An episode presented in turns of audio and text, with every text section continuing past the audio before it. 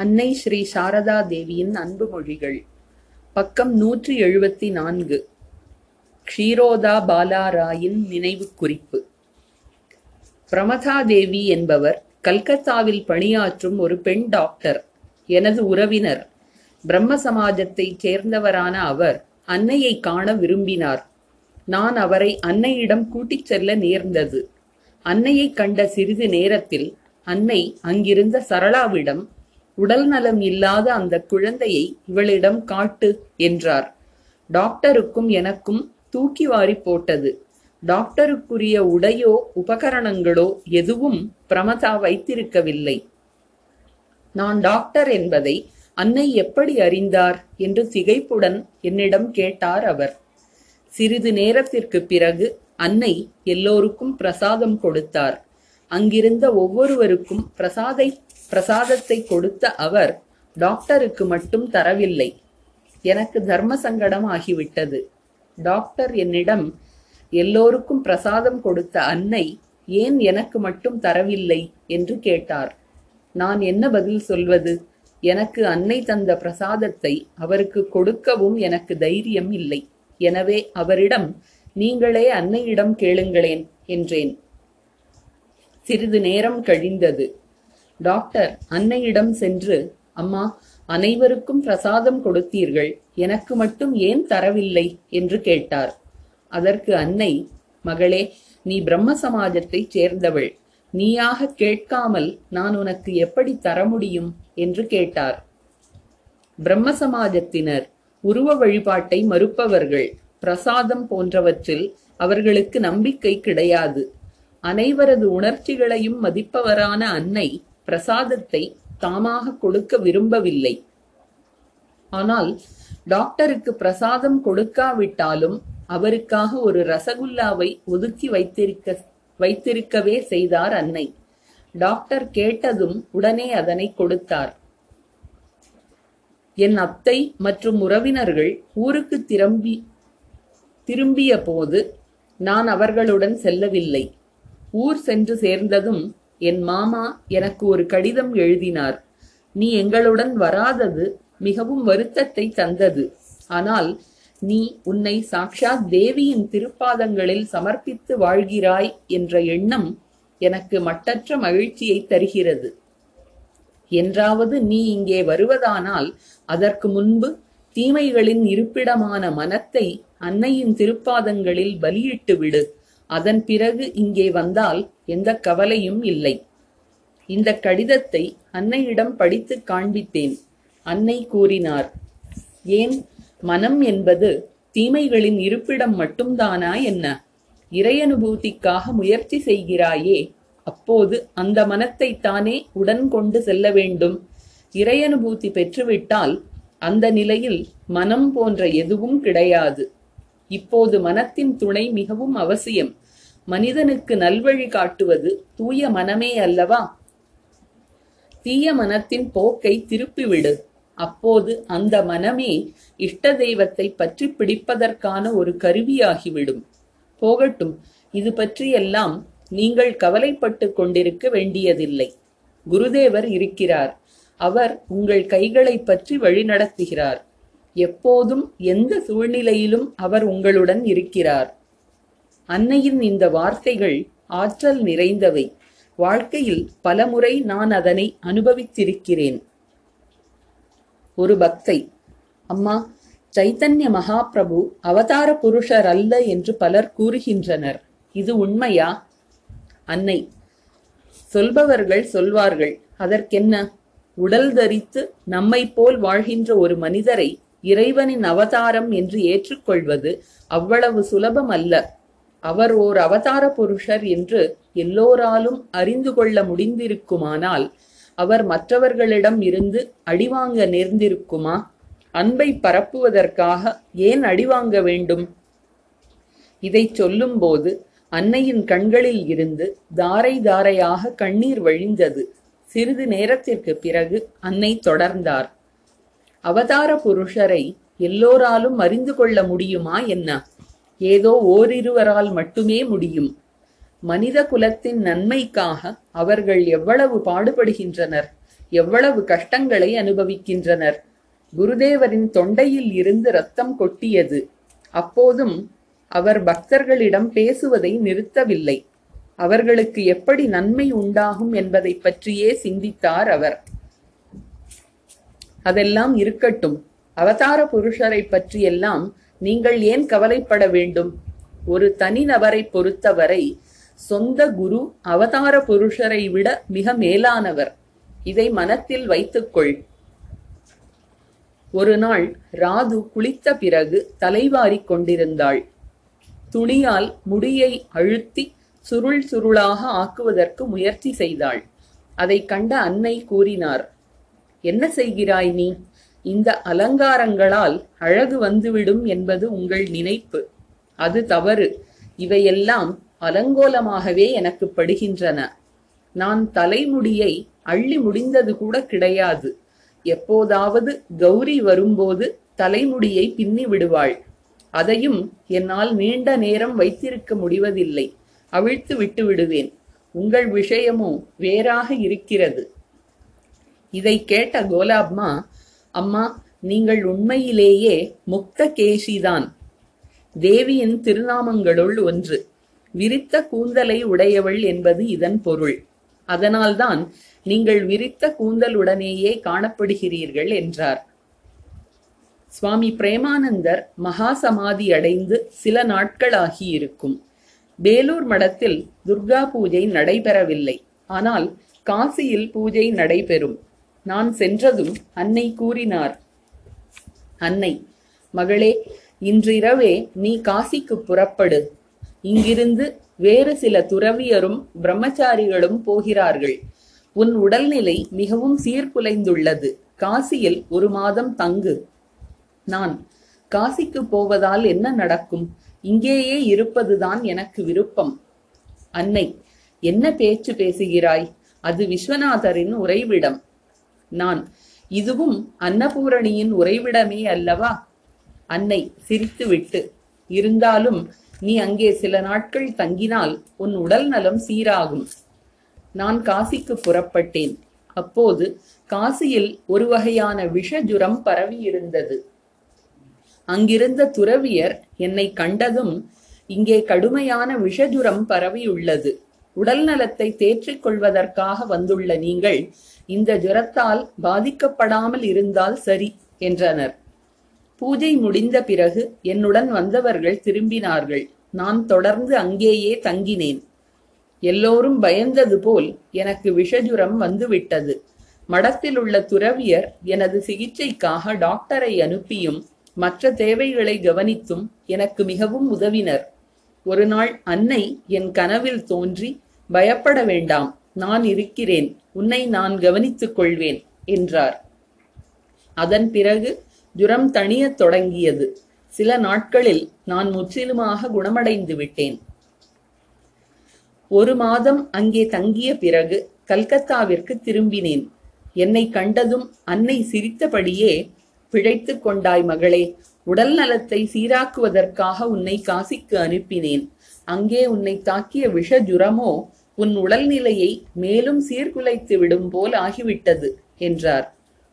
எனக்கு பத்து வயதில் திருமணம் நடந்தது பதினைந்து வயதில் விதவையானேன். அம்மா உங்கள் திருவடி தாமரைகளில் தஞ்சமடைந்து விட்டேன். என்னை காப்பது உங்கள் பொறுப்பு என்று அன்னையை சரணடைந்து விட்டேன். பயம் வேண்டாம் குருதேவர் உனது கையை பற்றி உன்னை வழிநடத்துவார் என்று அபயம் தந்தார் அன்னை. அவரது திருவாயிலிருந்து வந்த ஒரு வார்த்தை கூட பொய்யாகவில்லை. இப்போது நான் அறுபது வயதை நெருங்குகிறேன். அன்னையின் திருக்கரங்கள் எனது தலையை தொட்டுள்ளன. எனது தலையும் கைகளும் அவரது திருப்பாதங்களை தொட்டுள்ளன.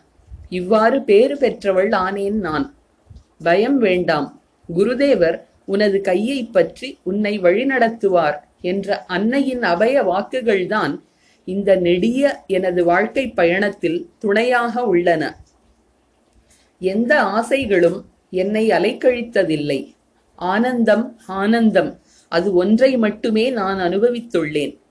தீக்ஷை என்று தந்த சில உபதேசங்களைத் தவிர நான் எப்படி வாழ வேண்டும் என்ன செய்ய வேண்டும் என்பது பற்றியெல்லாம் அன்னை எனக்கு எதுவும் கூறியதில்லை. வேண்டியதை குருதேவர் செய்வார் என்பதை மட்டுமே அடிக்கடி எனக்கு வலியுறுத்தினார் அவர். இதை எளிதாக நம்மால் புரிந்து கொள்ள முடியாது. ஆனால் அன்னை கூறியதுதான் உண்மை. குருதேவரையும் அன்னையையும் எப்போதும் நினைக்கவில்லை என்றாலும் அவர்கள் தங்கள் குழந்தைகளை ஆபத்துக்களில் இருந்தும் விபத்துக்களில் இருந்தும் எப்போதும் காப்பாற்றுவார்கள். அவர்களது அருளின்றி நாம் எவ்வளவு முயன்றாலும் உலகப்பற்றை விட முடியாது என்பதை மட்டும் நன்றாக புரிந்து கொண்டேன். பக்கம் நூற்றி எண்பது அன்னையும் பிள்ளையும் ஆசுதோஷ் மித்ரர் நினைவு குறிப்பு. ஆயிரத்தி எண்ணூற்றி தொன்னூற்றி எட்டு ஏப்ரல் இருபத்தி ரெண்டு சுவாமி திரிகுணாதீதானந்தருடன் போஸ்பாரா தெருவில் உள்ள பத்தின் கீழ் இரண்டு எண் வீட்டிற்கு சென்றேன். ஒன்றரை மணி இருக்கும். அது யாருடைய வீடு? யார் வசிக்கிறார்? எதற்காக அங்கே போகிறேன் என்றெல்லாம் எதுவும் தெரியாது. கீழ்த்தளத்தில் சில அறைகள் இருந்தன. அவற்றுள் ஒன்றில் ஒரு சாது படுத்திருந்தார். அவர் திரிகுணாதீதானந்தரிடம் என்னை பற்றி விசாரித்தார். இவன் உன் தம்பியா? ஆம். அன்னை ஓய்வெடுத்துக் கொண்டிருக்கிறார். பூஜையறை திறந்ததும் சொல்கிறேன். இந்த அன்னை யார் என்பதும் எனக்கு தெரியாது. ஸ்ரீ ராமகிருஷ்ணரை பற்றி ஏதோ கேள்விப்பட்டிருந்தேன். ஆனால் அன்னைக்கும் இவருக்கும் என்ன உறவு என்பது எனக்கு தெரியாது. சுவாமி யோகானந்தர் வந்து இனிப்பு பிரசாதம் தந்தார். தரும்போது இது அன்னையின் பிரசாதம் என்று கூறினார். இவ்வாறு பலமுறை அன்னை அன்னை என்று கேள்விப்பட்டபோது இந்த அன்னை என்பவர் இவர்களின் தாயாக இருக்கக்கூடும் என்று எண்ணிக்கொண்டேன். சிறிது நேர ஓய்வு கழிந்தது. மாலை நான்கு மணி. மாடி அறையில் பாத்திரம் ஒன்றை வைப்பது போன்ற சத்தம் கேட்டது. உடனே யோகானந்தர் இனி நீங்கள் போகலாம். அன்னை எழுந்து விட்டார். பூஜை அறை திறக்கப்பட்டு விட்டது என்றார். திரிகுணாதீதானந்தர் போகவில்லை. மாடிப்படியை காட்டி என்னை மேலே போகுமாறு கூறினார். நான் மேலே சென்றேன். முதல் அறையில் அதாவது மேற்கு அறையில் யாரும் இல்லை. திரும்பி பார்த்தால் கிழக்கு அறையில் ஒரு பெண்மணி உட்கார்ந்திருந்தார். அவர் என்னை கண்டதும் நீதான் சாரதாவின் தம்பியா? மடத்திற்கு போகிறாயா? அது நல்லது. இதோ கொஞ்சம் இனிப்பு சாப்பிடு என்றார். இனிப்பு பிரசாதம் தந்தார் தண்ணீர் தந்தார். சாப்பிட்டு விட்டு கிளம்பினேன். உடனே அவர் என்னை அழைத்து நமஸ்காரம் செய்யவில்லையே என்றார். எனக்கு வெட்கமாகிவிட்டது. உடனே அவரை வணங்கச் சென்றேன். ஆனால் அவரோ முதலில் குருதேவரை வணங்குமாறு கூறினார். அதுபோலவே வணங்கினேன். அன்னையும் என் முகவாயை தடவி ஆசீர்வதித்தார். மடத்திற்கு போகும் வழியில் திரிகுணாதீதானந்தரிடம் அன்னையை பற்றி கேட்டேன். அதன் பிறகே அவர்தான் அன்னை என்று தெரிந்து கொண்டேன். நான் உங்கள் தம்பி என்பதை நேராகவோ அல்லது யார் மூலமாகவோ அன்னையிடம் கூறியிருந்தீர்களா என்று கேட்டேன். இல்லை என்றார் சுவாமிகள். இரண்டாவது முறையாக அன்னையை கண்டது ஒரு மறக்க முடியாத நாள்.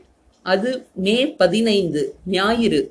அன்று அதிகாலையில் எழுந்து அன்னையின் பூஜைக்காக மடத்திலிருந்து பூக்களை பறித்துக் கொண்டு வந்தேன். அன்னையின் வீட்டில் கீழே சுவாமி யோகானந்தர் அமர்ந்திருந்தார். நீ சிறுவன்தானே நீ நேராக அன்னையிடம் போகலாம் என்றார். எனக்கு அப்போது வயது பதினெட்டு. அன்னை பூஜைக்கான ஆசனத்தில் அமர்ந்திருந்தார். பூக்களை பெற்றுக்கொண்டார் அருகிலிருந்த மற்றோர் ஆசனத்தில் என்னை அமருமாறு கூறிவிட்டு முதலில் பூஜையை முடித்து விடுகிறேன் என்றார். பூஜை நிறைவுற அரை மணி நேரம் ஆயிற்று. அதன் பிறகு என் பக்கம் திரும்பி மந்திரம் பெற்றுக்கொள்கிறாயா என்று கேட்டார். ஒருவேளை என் மனத்தில் ஆர்வம் இருந்திருக்கலாம். ஆனால் நான் யாரிடமும் எதுவும் சொல்லவில்லை. என் மனத்தை இவர் எப்படி அறிந்து கொண்டார்? எப்படியோ தமது திருப்பாதங்களில் எனக்கும் ஓர் இடம் தந்துவிட்டார் நன்றாக பழுத்த பழம் ஒன்று அருகில் இருந்தது. அதை என் கையில் தந்து இதை என்னிடம் தா தரவேண்டும் மகனே என்றார். அவரது பொருளே அவருக்கு தட்சிணையாக கொடுக்கப்பட்டது. இதன் பிறகு அவ்வப்போது அன்னையிடம் செல்ல ஆரம்பித்தேன். சுவாமி யோகானந்தரின் இறுதி நாட்கள் அவை. மிகவும் நோயுற்று பேசும் ஆற்றலையும் கொஞ்சம் கொஞ்சமாக அவர் இழக்கத் தொடங்கியிருந்தார். அன்னையின் முதல் சீடரும் முதல் சேவகரும் அவரே. இயல்பாகவே அன்னை அவரிடம் மிகுந்த பாசம் கொண்டிருந்தார். ஒரு நாள் காலை வழக்கம்போல் அன்னையின் பூஜைக்காக மலர்களுடன் மேலே சென்றேன். அன்னை தமது அறையில் கால்களை நீட்டியபடி மேற்கு முகமாக மௌனமாக அமர்ந்திருந்தார். அவரது கண்களில் இருந்து தாரை தாரையாக கண்ணீர் வழிந்து கொண்டிருந்தது. நோயுற்ற சுவாமிகளை எண்ணியே அவர் அழுதார் என்பது புரிந்தது. என் அற்ப மூளைக்கு எட்டும் விதத்தில் அன்னையை புரிந்து கொண்டேன். இதனை அன்னை உணர்ந்தாரோ என்னவோ? என்னிடம் கேட்டார். அன்னை என் மகன் யோகேனுக்கு என்னவாகும் அப்பா? நான் என்னவாகும்? குணமாகும். நீங்கள் ஏன் கவலைப்படுகிறீர்கள்? அன்னை ஆனால் நான் கண்டது வேறு. நான் என்ன கண்டீர்கள்? அன்னை யோகேனை அழைத்துச் செல்ல குருதேவர் வந்திருந்தார். காலை வேளையில் கண்டேன். இதை கூறிவிட்டு அழ ஆரம்பித்தார் அன்னை. எனக்கும் கண்ணீர் வந்தது. தாம் கூறியதை யாரிடமும் சொல்ல வேண்டாம் என்று எச்சரித்தார். அன்னை கூறியதை அப்படியே ஏற்றுக்கொண்டு இதுவரை நான் யாரிடமும் சொல்லவில்லை. ஆனால் இன்று ஏனோ தெரியவில்லை. இதை எழுதும்போது தானாகவே வெளியில் வந்துவிட்டது. அன்று பிற்பகல் சுவாமி யோகானந்தர் மகா சமாதி அடைந்தார். அப்போது அவரது முகத்தில் ஓர் அபூர்வ ஒளி தெரிந்தது. அதை கண்டதும் அவரது தலைமாட்டில் அமர்ந்திருந்த கிருஷ்ணலால் உரத்த குரலில் அழலானார். இதை கேட்டதும் மாடியில் இருந்த அன்னையும் ஓங்கிய குரலில் அழத் தொடங்கினார். அன்னை உரத்த குரலில் பேசுவதையே நான் இதுவரை கேட்டதில்லை. ஆனால் இன்று சத்தமிட்டு அழுதார். நான் விரைந்து மேலே சென்று அன்னையின் பாதங்களை பற்றிக்கொண்டு அமைதியாக இருக்குமாறு வேண்டினேன். ஆனால் எதுவும் பலனளிக்கவில்லை. நீ போ போய்விடு. என் யோகேன் என்னை விட்டுவிட்டு போய்விட்டான் என்று கூறிவிட்டு மீண்டும் அழலானார். பக்தர்கள் செல்லும்போது சமையல் தங்குவதற்கான ஏற்பாடு சாப்பாடு பரிமாறுவது என்று அவர்களுக்கான அனைத்து வேலைகளையும் செய்வது அன்னைதான். பல்வேறு பகுதிகளில் இருந்து வருகின்ற பக்தர்களுக்கு ஏற்ப அந்தந்த பகுதி சமையல் செய்வார். இதையெல்லாம் கண்டபோது ஒரு நாள் நான் அம்மா எங்களுக்காக நீ நீங்கள் இவ்வளவு செய்ய வேண்டியிருக்கிறதே என்றேன். அதற்கு அன்னை பிள்ளைகளுக்காக தாய் செய்யாவிட்டால் வேறு யார் செய்வார்? என்று கேட்டார். ஒரு நாள் பிற்பகல் அன்னை தமது அறையில் ஓய்வெடுத்தவாறே பேசிக் கொண்டிருந்தார். அன்னையின் சீடர் ஒருவரை பற்றி கேட்டேன். அவரை பற்றி மடத்தில் கேள்விப்பட்டிருந்தேன். இப்போது அன்னையிடம் இருந்தே நேரடியாக கேட்க விரும்பினேன். அறையில் வேறு யாரும் இல்லை. நான் இன்னாரால் உங்களை தரிசிக்க வர முடியவில்லையே ஏன்? அன்னை என்னை வணங்க வந்தவன் அன்று ஒரு கத்தியை எடுத்து தன் கழுத்தையே வெட்டிக்கொள்ளப் போய்விட்டான். நான் அவன் செய்தது தவறுதான் ஆனாலும் நோக்கம் அவ்வளவு மோசமானதல்ல என்றுதான் நினைக்கிறேன். சாதனைகளுக்கு தடை வந்தது. மனம் ஜபத்தியானத்தில் ஈடுபட மறுத்தது. எனவே தாங்கள் கொடுத்த உயிரை தங்கள் திருப்பாதங்களிலேயே ஆகுதி அளிக்க முயற்சி செய்தான். அன்னை முட்டாள்தனமாக உளராதே என் முன்னால் பலி கொடுப்பதற்கு நான் என்ன கல்லா அல்லது காளிகாட்டில் உள்ள காளியா? அந்த நாளிலிருந்து அவன் இங்கே வருவதை நிறுத்திவிட்டேன். நான் அப்போது நீங்கள் மிகவும் பயங்கரமாகி விட்டீர்கள் பிறகு சாந்த நிலைக்கு வந்தீர்கள். அதாவது முதலில் உங்கள் பயங்கர வடிவை காட்டினீர்கள். பிறகு இப்போதுள்ள அன்புமயமான உருவை எடுத்துக்கொண்டீர்கள் அன்னை சிரித்தபடி மேலும் மேலும் பிதற்றாதே. பிள்ளைகள் எல்லாம் சொன்னார்கள் என்பதற்காக அவனை மீண்டும் இங்கே வருவதற்கு அனுமதித்தேன். தனியாக வரமாட்டான். வேறு யாருடனாவது வந்து வணங்கிச் செல்வான். தமது வாழ்வில் நடந்த பல சம்பவங்களை அன்னை ஒரு நாள் கூறினார் தேலோபேலோ கொள்ளையர் சம்பவமும் அதில் வந்தது. அன்னை சிறிது நேரம் கூறினார். நான் அம்மா அந்த நிகழ்ச்சியை நீங்கள் மேலும் சொல்ல வேண்டாம். குருதேவரின் வாழ்க்கை வரலாற்றை படித்தவர்கள் அனைவருக்கும் அது தெரியும். நான் அறிய விரும்புவதை எனக்கு சொல்லுங்கள். அன்னை அது என்ன? நான் கொள்ளையர் உங்களை பிரமிப்புடன் பார்த்தபடி நின்றார்களாமே. அன்னை ஏதோ காளி வடிவை பார்த்ததாகவோ என்னவோ பிறகு சொன்னார்கள். நான் அப்படியானால் நீங்கள் அவர்களுக்கு காளி வடிவை காட்டினீர்களா? மறைக்காமல் சொல்லுங்கள் அம்மா அன்னை நான் ஏன் காட்ட வேண்டும்? கண்டதாக அவர்கள் சொன்னார்கள். நான் அப்படியானால் சரிதான் நீங்கள் காட்டினீர்கள். அவர் வேறு எந்த பெண்ணிலும் அப்படி காணவில்லையே. ஏன் உங்களிடம் மட்டும் காண வேண்டும்? நீங்கள் ஏற்றுக்கொள்ளுங்கள். கொள்ளாமல் இருங்கள். நீங்கள் காட்டினீர்கள் என்பதற்கு வேறு எந்த நிரூபணமும் தேவையில்லை. அன்னை சிரித்தபடி உனக்கு தோன்றியதை நீ சொல்லிக்கொள். நான் ஆனால் அம்மா உங்களை காளியாகவோ கூலியாகவோ காண நான் விரும்பவில்லை. இப்படியே உங்களை பார்க்கத்தான் நான் விரும்புகிறேன். நீங்கள் அம்மா நான் பிள்ளை. அன்னை அது நல்லதப்பா நானும் பிழைத்தேன். நாக்கை வெளியில் நீட்டிக்கொண்டு நிற்க வேண்டாம் அல்லவா? ஒரு நாள் காலையில் மேலே சென்றபோது அன்னையின் அருகில் கோலாப்மா நின்றிருந்தார். எங்களை பார்த்து அன்னை கூறினார் கோலாபின் கவனக்குறைவு இன்னும் அவளை விட்டு போனபாடில்லை. இதன் காரணமாகவோ எவ்வளவோ குழப்பங்கள்.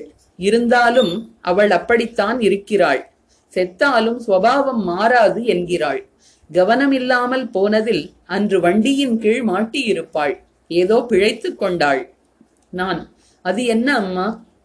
அன்னை அன்று பெரிய ரோட்டில் கேதாருடைய வீட்டின் அருகில் நின்றபோது அது நிகழ்ந்தது. ரோட்டை கடக்கிறாள். கொஞ்சம் அந்த பக்கம் இந்த பக்கம் பார்த்து போக வேண்டாமா அப்பா? கண்ணை மூடிக்கொண்டு போவது போல் நடந்து போனாள். போய் நின்றது ஒரு குதிரை வண்டியின் முன்னால். குதிரை இரண்டு கால்களையும் தூக்கியது. அதன் கீழ் இவள் மாட்டியிருக்க வேண்டும். அதற்குள் எங்கிருந்தோ ஒருவன் ஓடி வந்து சட்டென்று பிடித்து இழுத்து காப்பாற்றினான். அதனால் பிழைத்துக் கொண்டாள். இப்படித்தான் இன்னொரு நாள் செம்பும் கையுமாக குளிக்கப் போனாள். அவளது செம்பைத்தான் பார்த்திருக்கிறாயே. கரையில் செம்பை வைத்துவிட்டு குளிப்பதற்காக கங்கையில் இறங்கினாள். நீரேற்றம் வந்தது. செம்பை அடித்துக் கொண்டு போயிற்று. செம்பு மிதந்து சென்றது. அதை கண்ட கோலாப் அதன் பின்னாலேயே போக ஆரம்பித்து விட்டாள். கரையில் நின்ற அத்தனை பேரும் சிரித்தனர். அவள் எதை பற்றியும் கவலைப்படவில்லை. கடைசியில் யாரோ வந்து செம்பை மீட்டுக் கொடுத்தனர். அதனால்தான் அவளிடம் சொன்னேன் உலகில் வாழ வேண்டுமானால் கொஞ்சம் அந்த பக்கம் இந்த பக்கம் பார்த்து வாழ வேண்டும். கவனமின்மையை விட வேண்டும்.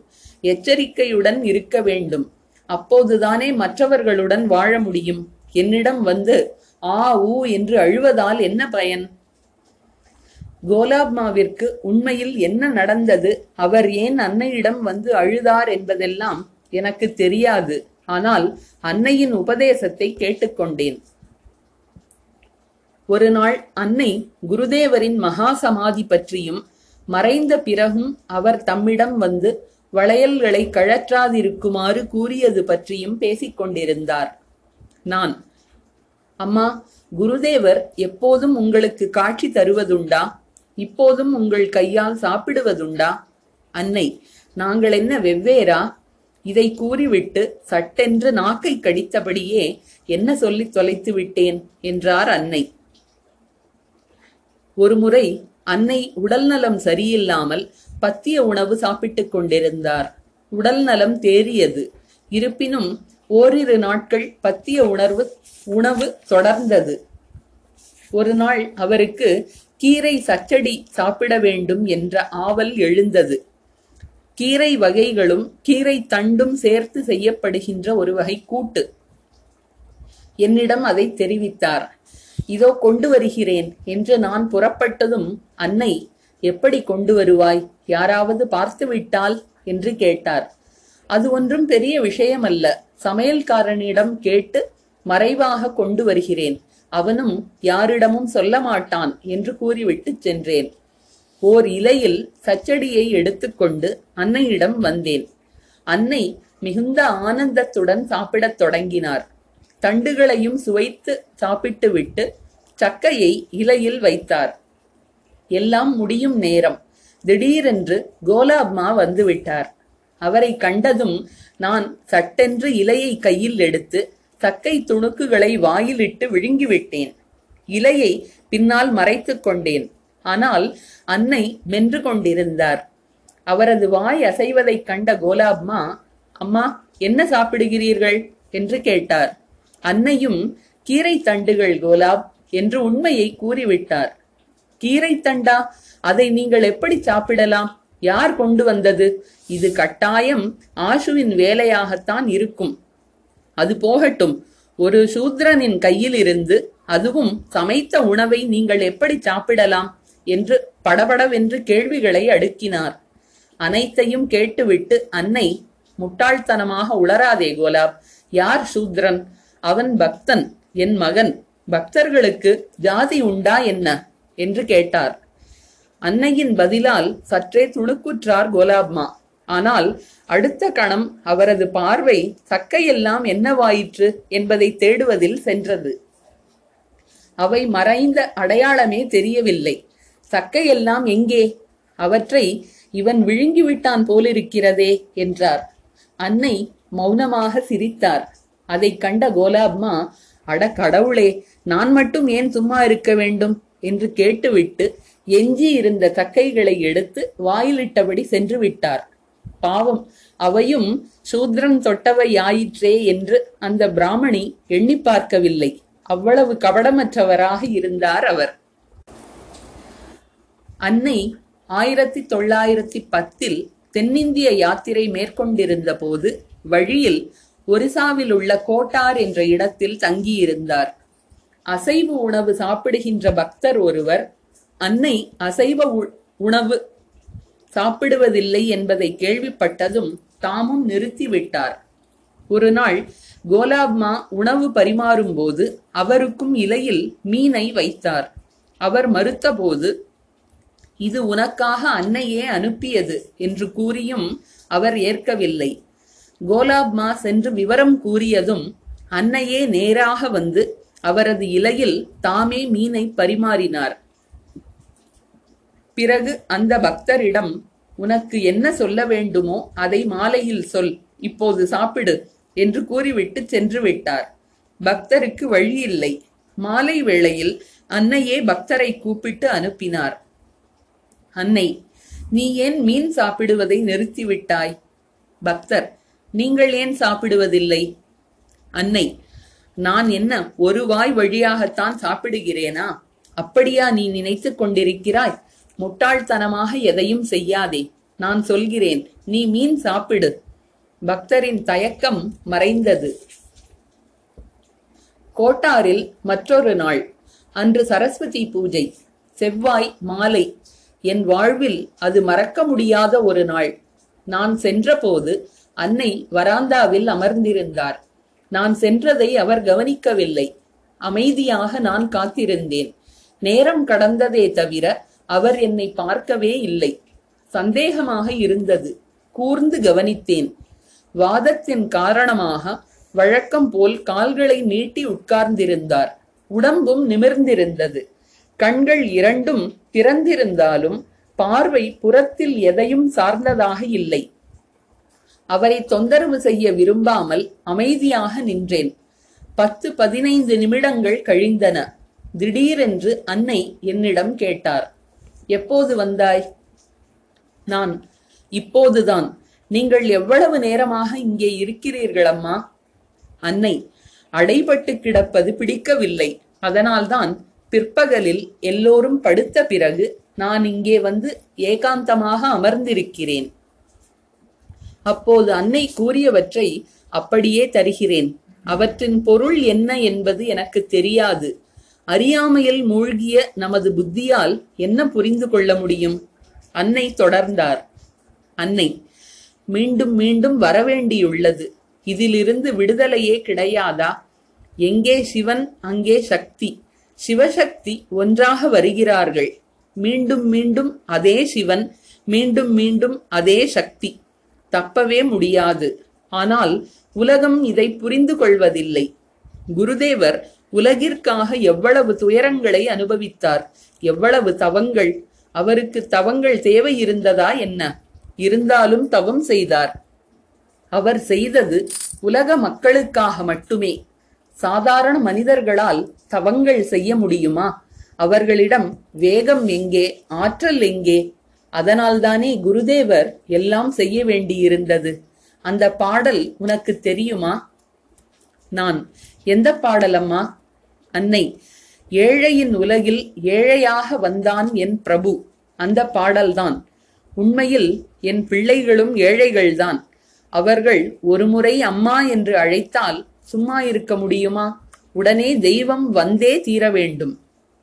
நான் அதே தெய்வம்தான் சைத்தன்யராகவும் வந்தாரா? அன்னை ஆம் அப்பா ஆம். அதே தெய்வம்தான் மீண்டும் மீண்டும் வருகிறார். ஒரே சந்திரன் தினந்தோறும் உதிப்பதில்லையா? இறைவனால் தப்ப முடியாது. அவர் பிடிபட்டு விட்டார். உயிரினங்கள் அனைத்தும் அவருடையவை. அவர் கவனிக்காவிட்டால் யார் கவனிப்பார்? பக்கத்து வீட்டுக்காரனா வந்து கவனிப்பான்? எப்போது என்னை அழைப்பாயோ அப்போது நான் உன் அருகில் வருவேன். இதை மனத்தில் வைத்துக்கொள். ஒருபோதும் மறக்காதே. அழைத்தால் அவர் வருவார். கல்பதரு அல்லவா அவர்? நான். எனக்கு தெரிந்ததெல்லாம் என் அம்மா ஒருவரைத்தான். அன்னை. அம்மா என்று அழைப்பதை கற்றுத்தந்ததே குருதேவர்தானே. அம்மா என்பதெல்லாம் முன்பு அவ்வளவு பிரபலமாக இருந்ததா என்ன? அவரது படைப்பு அவரே தோற்றுவிக்கிறார் அவரே விழுங்கவும் செய்கிறார். விழுங்குகிறார் என்றால் என்ன? முக்தி அளிக்கிறார். எல்லாம் அவரது லீலை அவரது திருவிளையாடல்.